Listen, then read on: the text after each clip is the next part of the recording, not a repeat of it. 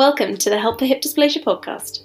I'm your host, Laura Rutherford, a physiotherapist, Pilates instructor, and fellow hippie. We're here to talk all things hip dysplasia, to build a community, to support and guide each other through the ups and the downs. If you like the podcast, please share it and rate it, it does help others to find it too. And if you have any feedback or questions, they're always welcome. Email me at laura at helpforhipdysplasia.com. That's it for now, let's get started with the show.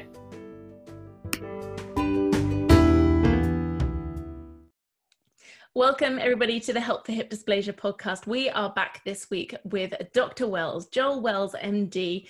Thank you so much for coming on, Joel. Well, thank you all so much for having me. It's a true honor to have this opportunity. Well, and thank you. It's an amazing opportunity for me personally and for the whole community that we both work so passionately with.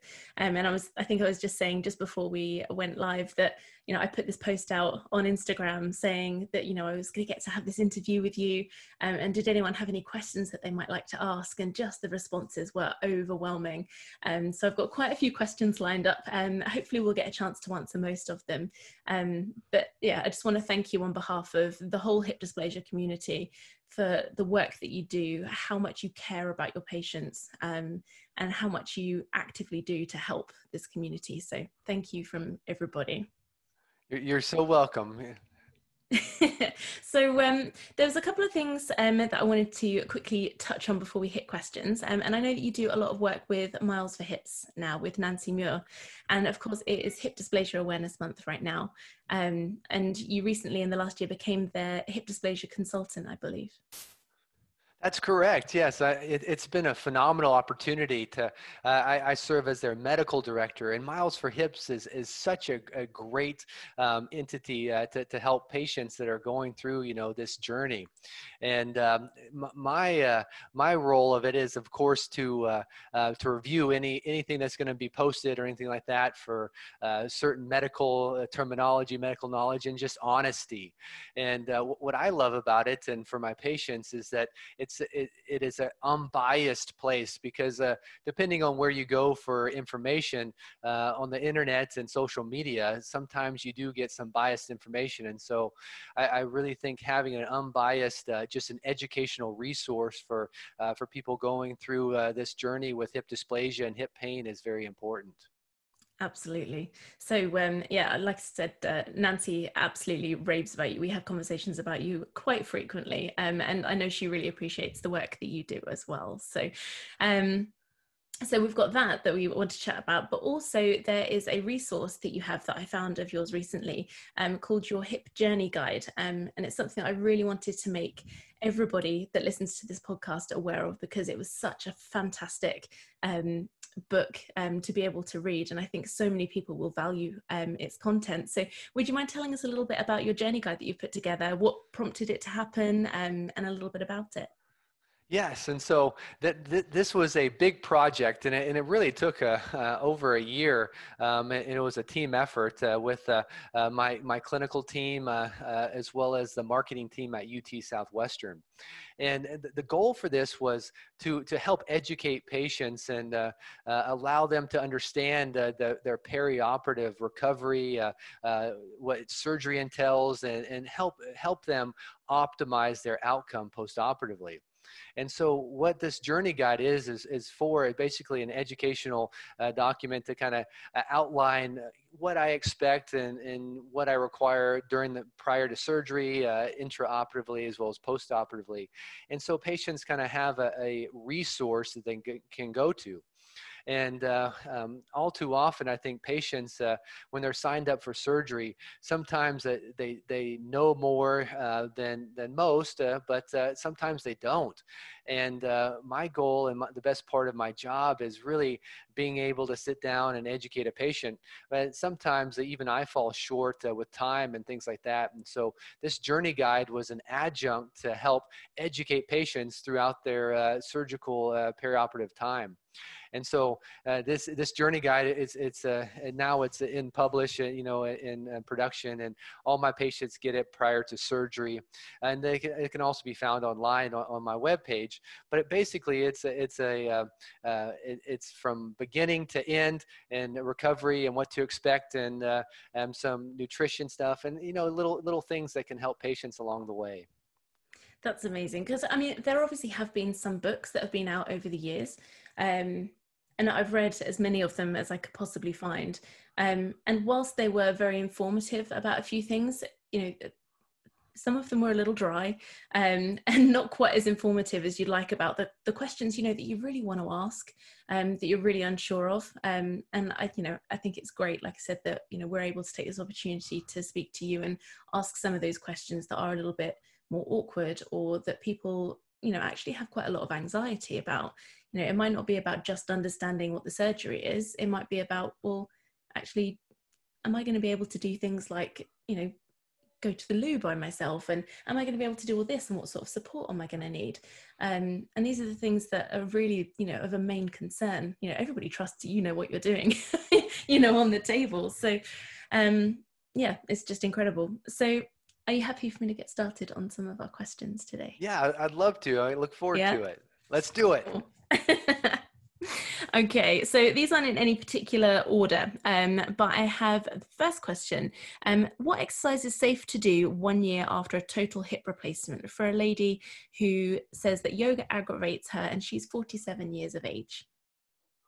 Yes, that's a that's a great question, and you know it was funny. I actually got asked that twice already today.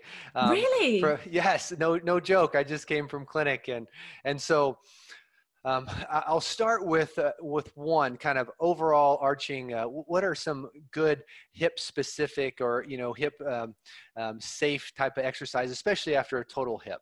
And so uh, you know uh, uh after a total hip, you do worry about the prosthesis and the, the health of that and the tissues and the soft tissues surrounding it, uh, surrounding it. And so higher impact activities after a total hip are, are often um, are often um, we, we say not to do them, but there's really no studies to show that it necessarily increases uh, um, uh, wear. And so static stretching is, is something that's, that's tough on a, on a total hip because with a hip, especially after an arthroplasty, you want to make sure that it stays in the joint and does not dislocate. In certain motions in yoga, depending on what type of a, a total hip approach you have, can increase your risk for a dislocation. With that said, it's very good to, uh, to keep your motion and not be too stiff. And so static type stretching like yoga, I would, I would probably advise against uh, um, for certain patients uh, um, after a total hip. And so, what are exercises you can do that are kind of happy health uh, health exercises? And so lower impact activities um, such as swimming, uh, elliptical, and biking are really great after a hip replacement. Some people still play tennis and, and other things after hip replacement. What's great about tennis and certain lateral type uh, uh, sporting activities is that you also work the side of your hips, your abductors. And, and so Laura, you know that um, when, when we run and, and when we walk and when we exercise, we're always in the forward plane. Well, well the hip is, is unique in that um, the lateral, the side muscles on the side um, get uh, get uh, often overlooked and get weak. And so, um, if you want to do more kind of uh, uh sprinting or cross training, I would advise you to do this uh, on grass or track, but also uh, do some more lateral movements to help keep the, the abductor strong as well. All those things are, are very safe and, and, and fine to do after a hip replacement. With all that said, though, um, every hip is different, and certain patients find certain activities that kind of that kind of aggravate their hip. And and those aggravating activities, it, it would be best to try to modify against those, because uh, you can think of the hip and certain pathologies of the hip, whether it's after a hip replacement or not as, as almost a, disease in a way that you have to manage continually. And like hypertension or diabetes it's it's not just necessarily cured it is improved with the treatments we do but it needs continual management and continual uh, therapy and uh, understanding. Absolutely. And i think it's a good mindset to get into because i think if everybody regardless of whether they have hip dysplasia or you know any kind of health condition if everybody took the time to do something positive for their strength or their health you know 10 minutes a day for example it could make such a massive difference. But if everybody was doing something positive for themselves every day, why can't that be something that's just the norm? You know, we think that because we might have a health condition, you know, we have to do these things and it's a chore to have to do some exercise. But actually, if we took a different perspective and a different outlook, that you know we get to do something positive for ourselves to make ourselves have the best quality of life and function and health possible it's just a different outlook isn't it?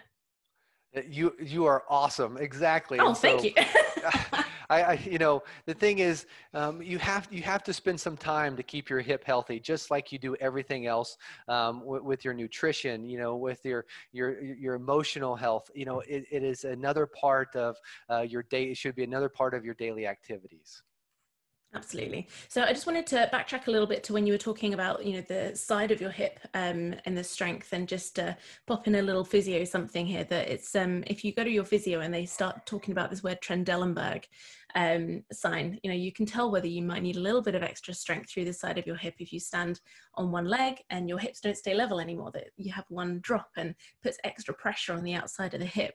Um, and that's, you know, something that we really need to work on the strength, especially if you might have to consider doing any kind of impact, whether that's just running across the street because a car's coming or, you know, any kind of impact sport that you might have to do for any reason you know, it's really important to work on those lateral stabilizers. Um, but that's a way that you can test it at home to see whether you're you know having some sort of stability issue um, and look out for that at home what do you think yes Yes, uh, I tested Trendelenburg on every single one of my patients. If you don't watch your patient walk um, and tested Trendelenburg, you do not do a full hip exam. And, and Absolutely. you know, I, you know, I, I, say the gluteus medius and minimus. Really, I, I, say that they're basically the holy grail to the hip.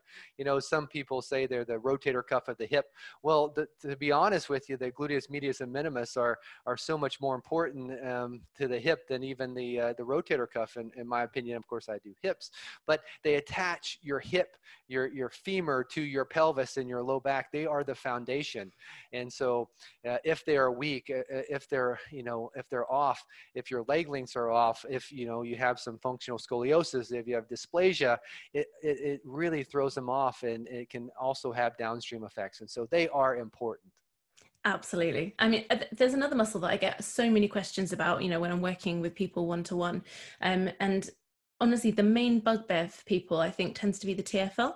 Um, yep, yep. So many people have issues with their TFL um, and into their hip flexors, but um, TFL seems to be the one that people struggle with the most. Um, don't really know what to do, how to rehab it, how to stretch it. It is a bit of a tricky one to to stretch, granted. Um, but do you find you get that feedback a lot about the TFL? I, Yes, I, I, do. And so, you know, a, a, large portion of my practice is direct anterior total hips. And so, you know, I'm often around the TFL and after direct anterior total hip, you go through a certain plane and that's one of the muscles that you, you have to uh, uh, retract and save. And what's unique about the TFL, uh, most people don't appreciate this, and I, I really think it's actually uh, it's a part of the secondary lateral stabilizers. Although it is somewhat a, a, hip flexor, if you look at it anatomically in some of the oldest, you know, uh, in, in anatomy books, it's very it, it's very great that you have your glute max that comes in with your TFL that makes the IT band, and your IT band is is also a lateral stabilizer of the hip. And uh, um, I often use this in, in the end stages of, uh, say, uh, abductor tears or, um, you know, patients with a very, very bad Trendelenburg, if, whether there's glu- their gluteus medius or minimus is torn, is completely fatty infiltrated, or it has some de- denervation, you can actually use that TFL and the IT band and the GMAX to compensate, um, you know, surgically uh, to, to redirect those in a tendon transfer to help abduction of the hip. That's fascinating. I didn't I didn't know that that had, uh, that had been started well started being done. Um, is that a recent thing or has that been done for quite some time? There, there's some literature on it. Uh, um, I, I, use it when I do an abductor reconstruction or have some abductor tears, um, just because the force that the gluteus medius and minimus see uh, are, are so great. And so if you do a primary repair, sometimes the failure rate is high. And so I usually augment it with a with a tendon transfer of the TFL. Um, and so to answer your, your question, yes, the TFL is, is an important muscle of the hip uh, and it's often sometimes overlooked in, in some physios, uh, but also patients, uh, you know, if you really listen to them, often have symptoms that are stemming from it. Absolutely. Um, so yeah, it's definitely something that um, I get asked a lot and you know give a lot of information about. But it's really great to know what some of those other reasons are that people might be having those issues if they have had tendon transfers, for example, they might not even have known about. Um, so it's definitely worth people asking for their you know surgical notes, I suppose, to yeah. know exactly what's happened and you know after a direct anterior total hip and or a PAO because part mm-hmm. of the PAO uh, uh, dissection it is the the Hueter interval or the Smith Peat interval and the the TFL often uh, could um, get part, partially released and or uh, needs to be repaired. Yeah, that happened to me. which is why it's such a bugbear for me and such a, a point of passion. But um, we can definitely come back to that another time. Um, all right, next question. Um, this lady sent in a question about her son. Um, he's 12 years old um, with mild hip dysplasia, um, and she's concerned if he continues with sports um, and you know potentially wanted to develop a career, what are the chances of needing a hip replacement or being able to continue to play at a high level? Wow. So, you know, that that's the question that drives me every single day that wakes me up in the morning is that, you know, we, we know something. What's great, uh, what's what we know about hip dysplasia and why I love it is that certain forms and certain severities we know leads to degeneration of the joint, of the hip joint. And so that question is very multi, multifactorial and that, you know, I, I to, to answer it fully, um, to give you an honest answer, you know, I'd need to know kind of the severity. I'd like to, you know, of course, see the x-rays. But um, you know, if he's already been diagnosed and has a has a good uh, pediatric orthopedic surgeon or hip surgeon that is that is following him, you know, uh, um, they, they could uh, they can discuss the X-rays. But with this, with that said, um, about being active, okay, and so my goal in all my patients is keep to keep my patients active, and so with uh, with that if someone even has mild dysplasia that is somewhat asymptomatic that is not severe that won't necessarily lead to uh, arthritis that we know of very quickly and doesn't need surgical treatment then I, I, would advocate for, for a patient to remain active, especially one that is 12. Why? Well, because what's, you know, the, the leading cause of, of, of, injury or of issues currently in the United States and throughout the world uh, um, is, is heart disease. And so you have to balance, right, being active for your hip, but also your overall health. And so I love sports, nutrition, and being active. And so um, with that said, it is important for his hip to remain active for his overall health, his cardiovascular health. I would never want him to, to go and be a couch potato and not be active because someone told him he can't do something because of his hip. And so, if his hip warrants treatment, whether it's surgical or, or physio, then he should continue doing that lifelong in order to maintain his activity level. And so certain sports, there, there are certain sports that are maybe better and, you know, harder impact, but at the same time, it's just about being active. It's so important. Absolutely. Um, and the thing is, I think people don't necessarily consider how much people love this stuff as well. So if you've got such a passion for this sport, but somebody says, oh, you shouldn't be playing football, for example, I think there's not enough information that comes from people to say, actually, they might have only meant, you know, for the next six months, or they might have only said that you've had surgery, so actually maybe you shouldn't play this sport, but actually they were talking for a few weeks. Um, and there will p- probably be ways that you can get back to doing some level of the thing that you love to do if you take the right path and speak with the right people. Yes. Do you, yeah, do you agree? I totally agree. And so through through sports uh, and, and, you know activities, you know you'll have bumps along the way, but that, that's why you need a good team behind you of uh, medical professionals to help guide you and keep your activity. And so I I, I try and never discourage um, you know sports or activities. I am always trying to get patients back to their sports and activities if I can. Pro movement all the way. Cool. So next question then that we've got is, um, what is the age cutoff for a PAO?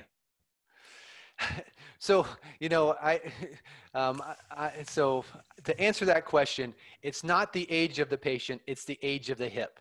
And when when I was a resident, I I, I loved hips. Okay, and and I actually um, my my first big one was my mentor was Dr. Michael Millis, and I I wanted to look up his long term outcomes of his PAOs.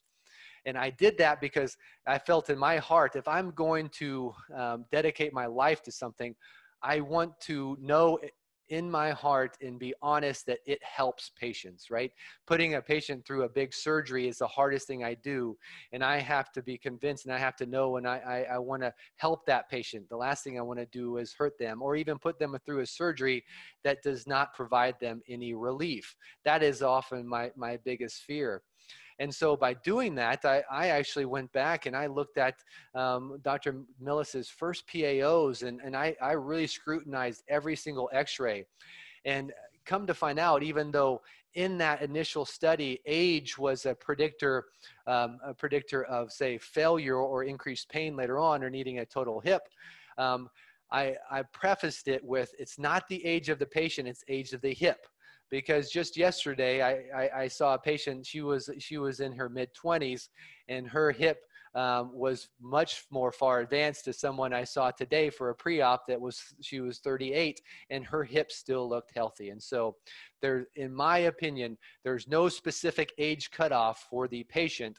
I grade the hips age Awesome. I'm sure there'll be a lot of people that are really relieved to to hear that because there are so many different types of hip surgeries that can happen now, right? So, you know, people will most commonly know about the PAO and the hip replacement, but you know, there's quite a lot of other options out there. So, um, you know, would you mind just giving us a little list of some of the other options that are out there?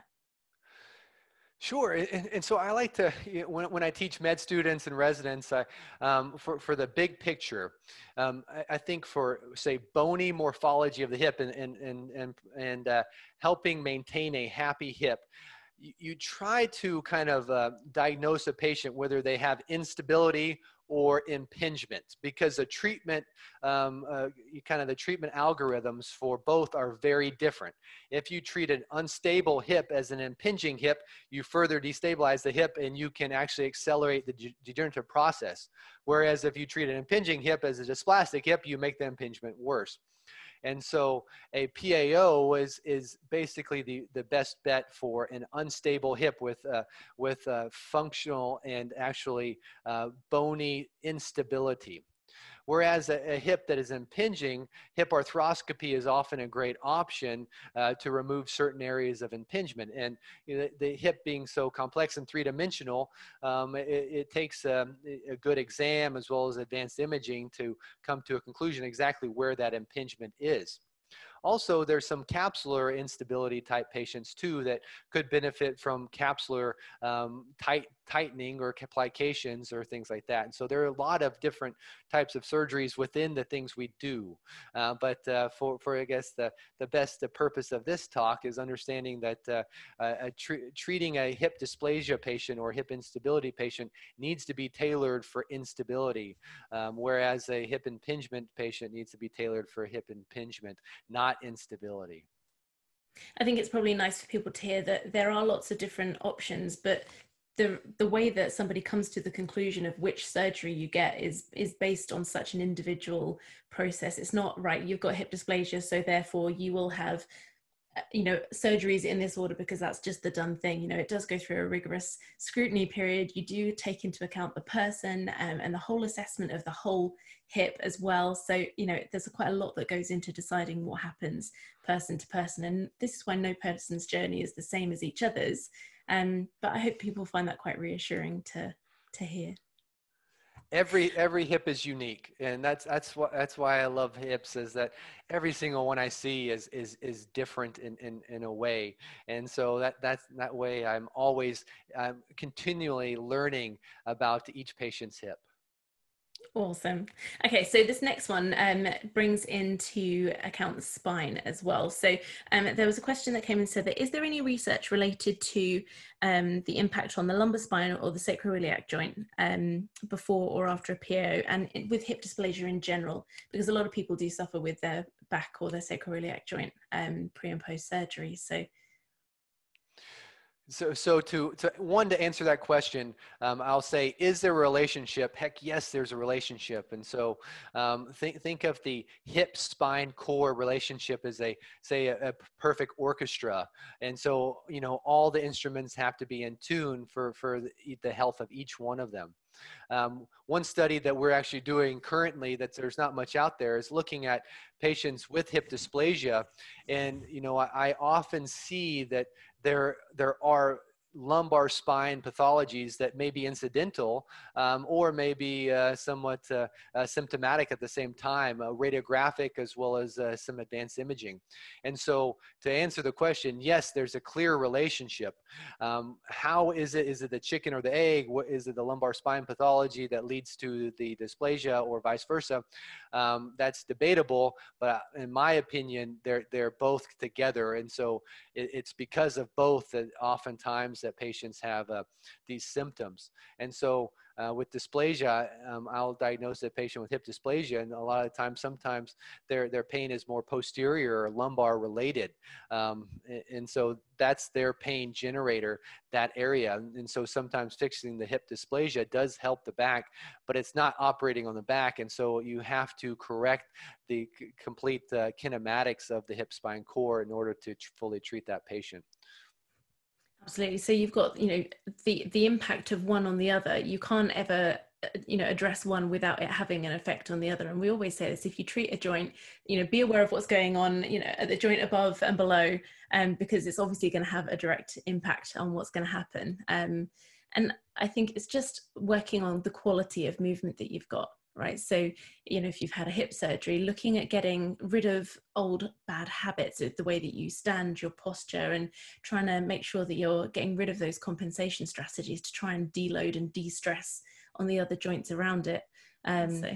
Yeah, and, and that that's so true. Is that uh, a lot of what I do is uh, being a part of a patient's care, teaching them how to move again, how to walk, how to carry their body. Because uh, you know, in the 21st century, we we are we're sitting most of the time. We're doing activities that we necessarily didn't evolve to do. You know, like we, we evolved to to hunt, to feed, to to sprint, to to stand and do these things. And so that these motions and how we sit with uh, forward and things like that, you know, may not initially come natural to our anatomy. Absolutely. Um, so this next question is one that um, really kind of took me back a little bit. Um, I heard this question. I didn't realize this was such a thing, but there was um, a lady that said, "Why is there such a focus on weight loss um, with a PAO?" Um, so she was finding there was a lot of pressure to lose weight. Um, you know before the surgery but wasn't really getting any help or assistance or guidance with that. It was just like you need to hit a certain number um, before we'll operate. So can you explain a little bit about why there is such a you know reason for weight loss why it's there um, and you know why it's probably there for your best interests? Yes so, so another another great question and something uh, near and dear to my heart uh, uh, is nutrition. And so I, I, I, actually had that same question, and I, and I published a study looking at complications after PAOs, and and a patient's BMI was a was a direct uh, um, correlation with increased risk of complications. And so, one, the, a PAO is a, is a very technically challenging surgery. It's very difficult, and uh, with a patient's BMIs, and some patients that are larger, makes it even more difficult, and it could increase the risk of complications. And if you were to have a complication, whether it's a malreduction, whether it's a non-union or fracture, whether it's an infection, then th- that could be devastating to your long-term outcome after that surgery. And so that's number one. That BMI uh, does increase the the one's risk for uh, for complications after a PAO. Um, and then also it, it, it makes things much more difficult uh, to get right. You know, I, I strive and what I love about the hip is trying to get things as perfect as I can because every hip is different. And that makes it much more technically challenging and even harder and sometimes impossible to get things perfect or see things uh, with uh, increasing BMI.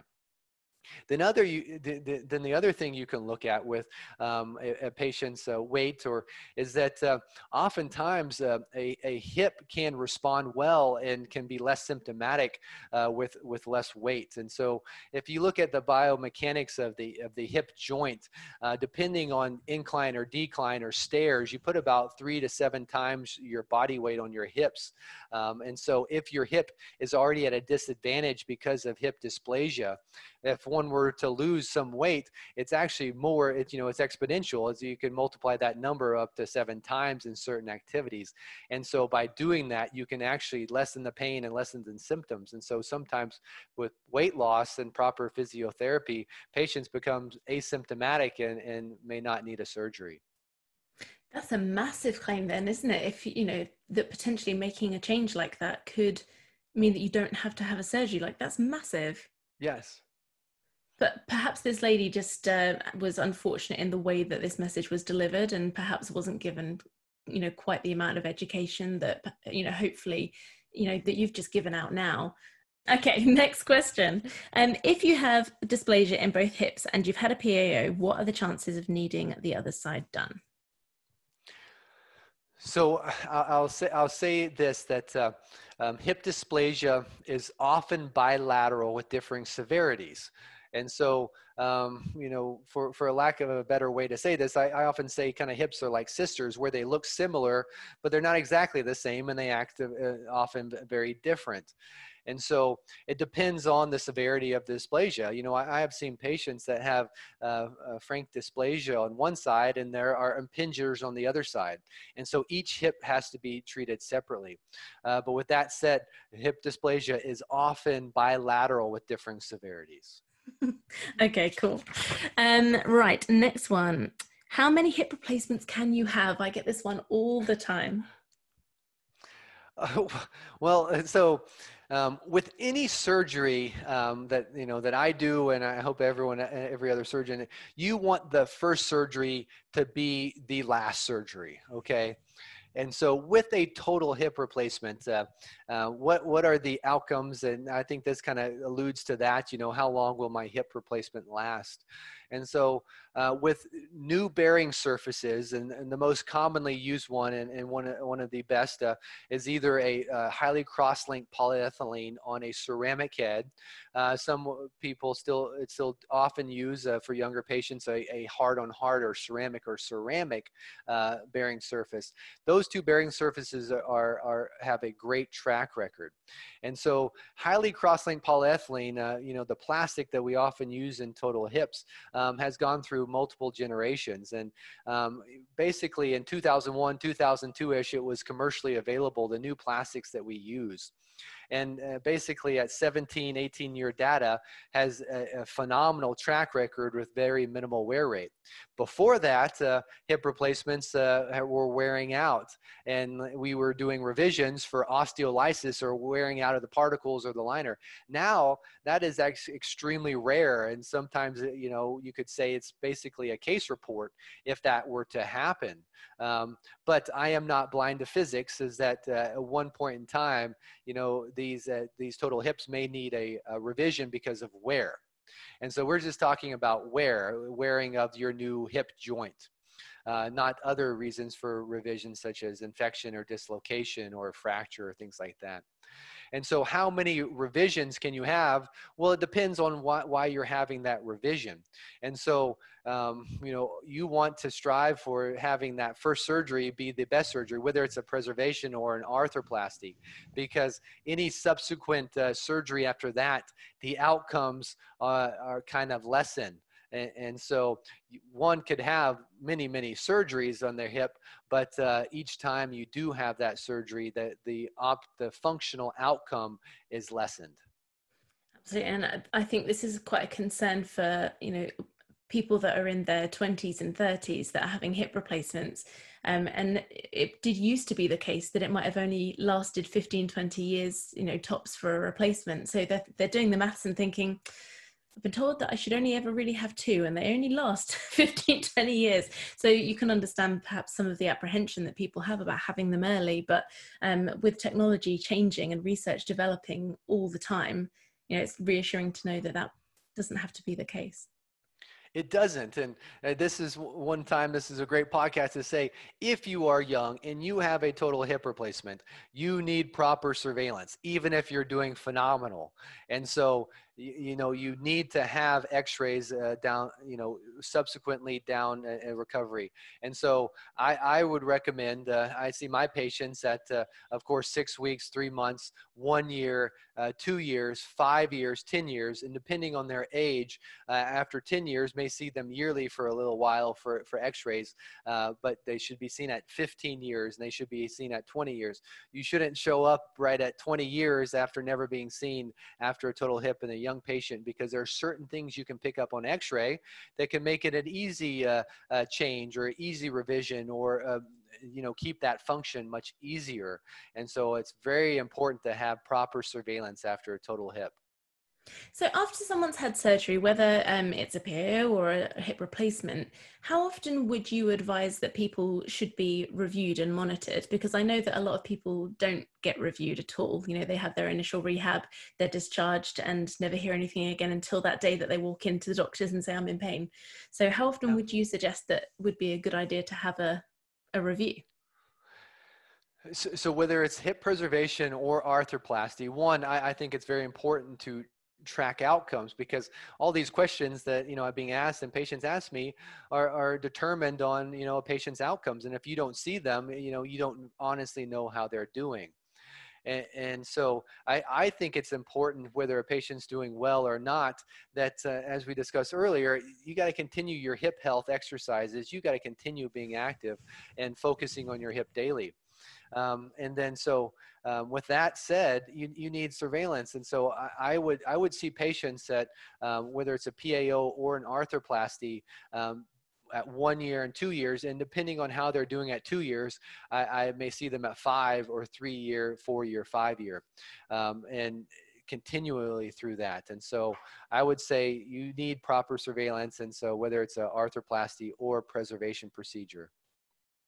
So if you've if you have fallen out of the system or um, you haven't been reviewed in a very long time, is it something you could go to your GP and say, I, I feel like I could do with a review, is that okay?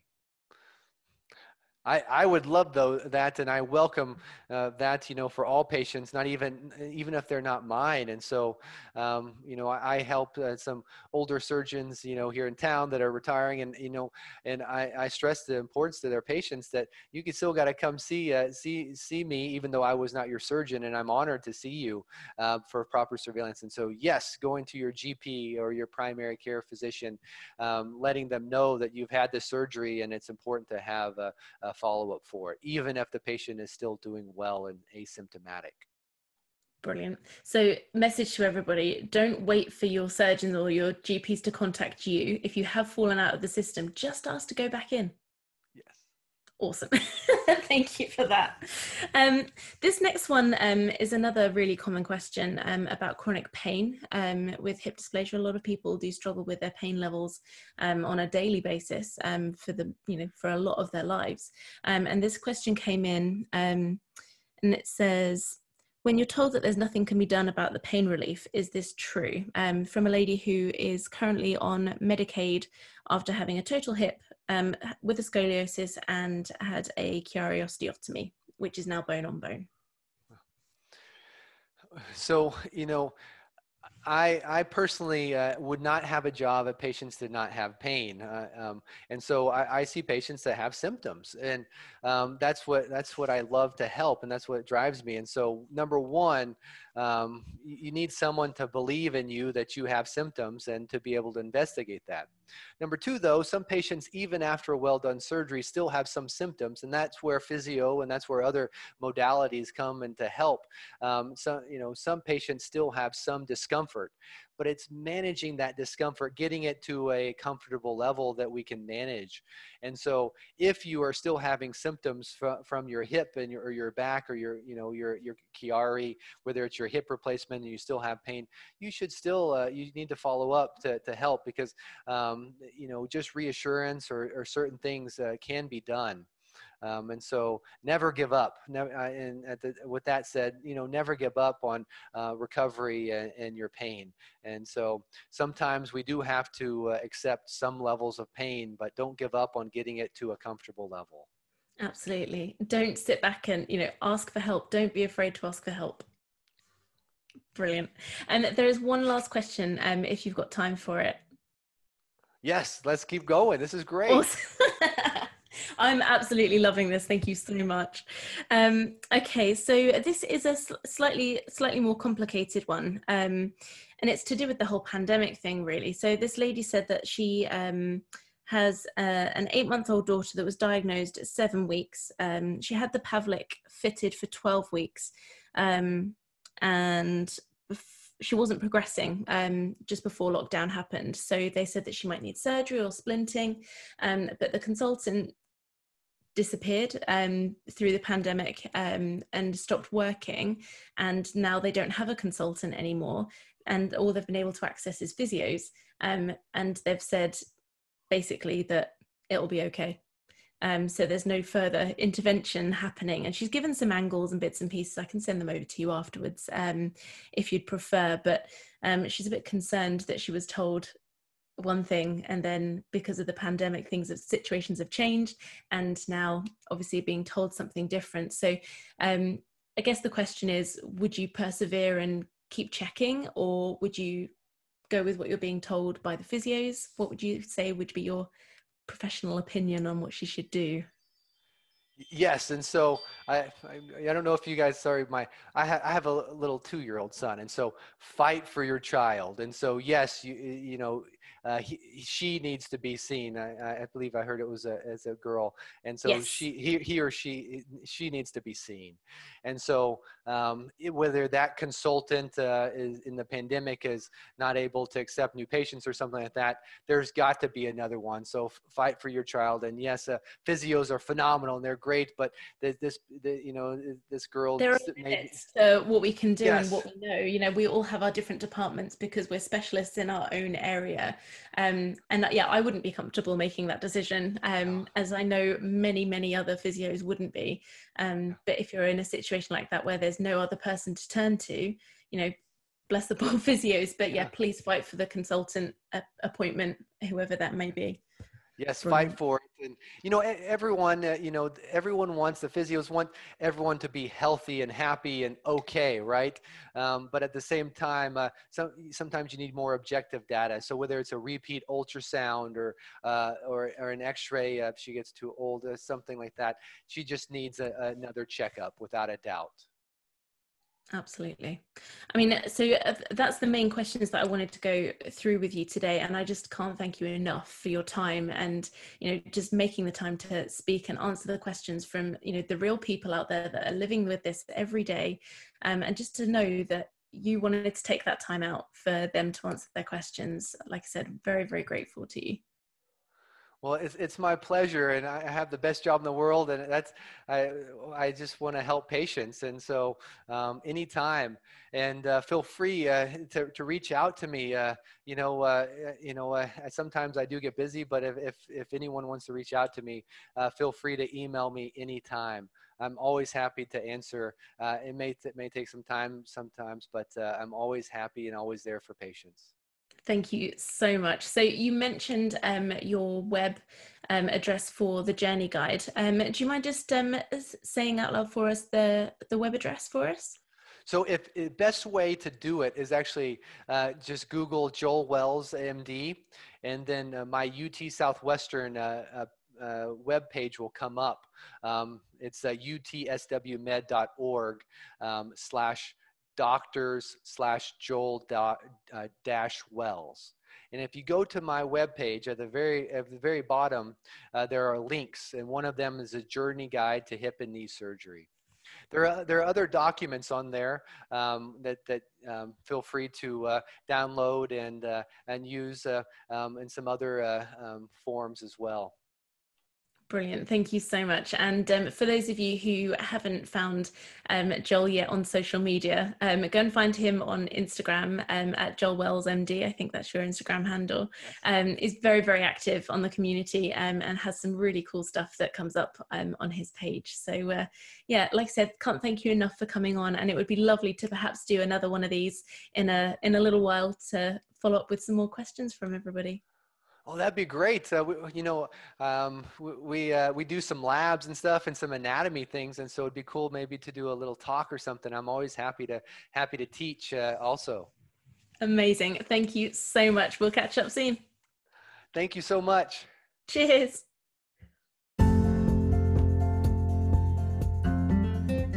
Thank you so much for listening. We'll be back again next week with another inspiring and incredible guest. See you soon.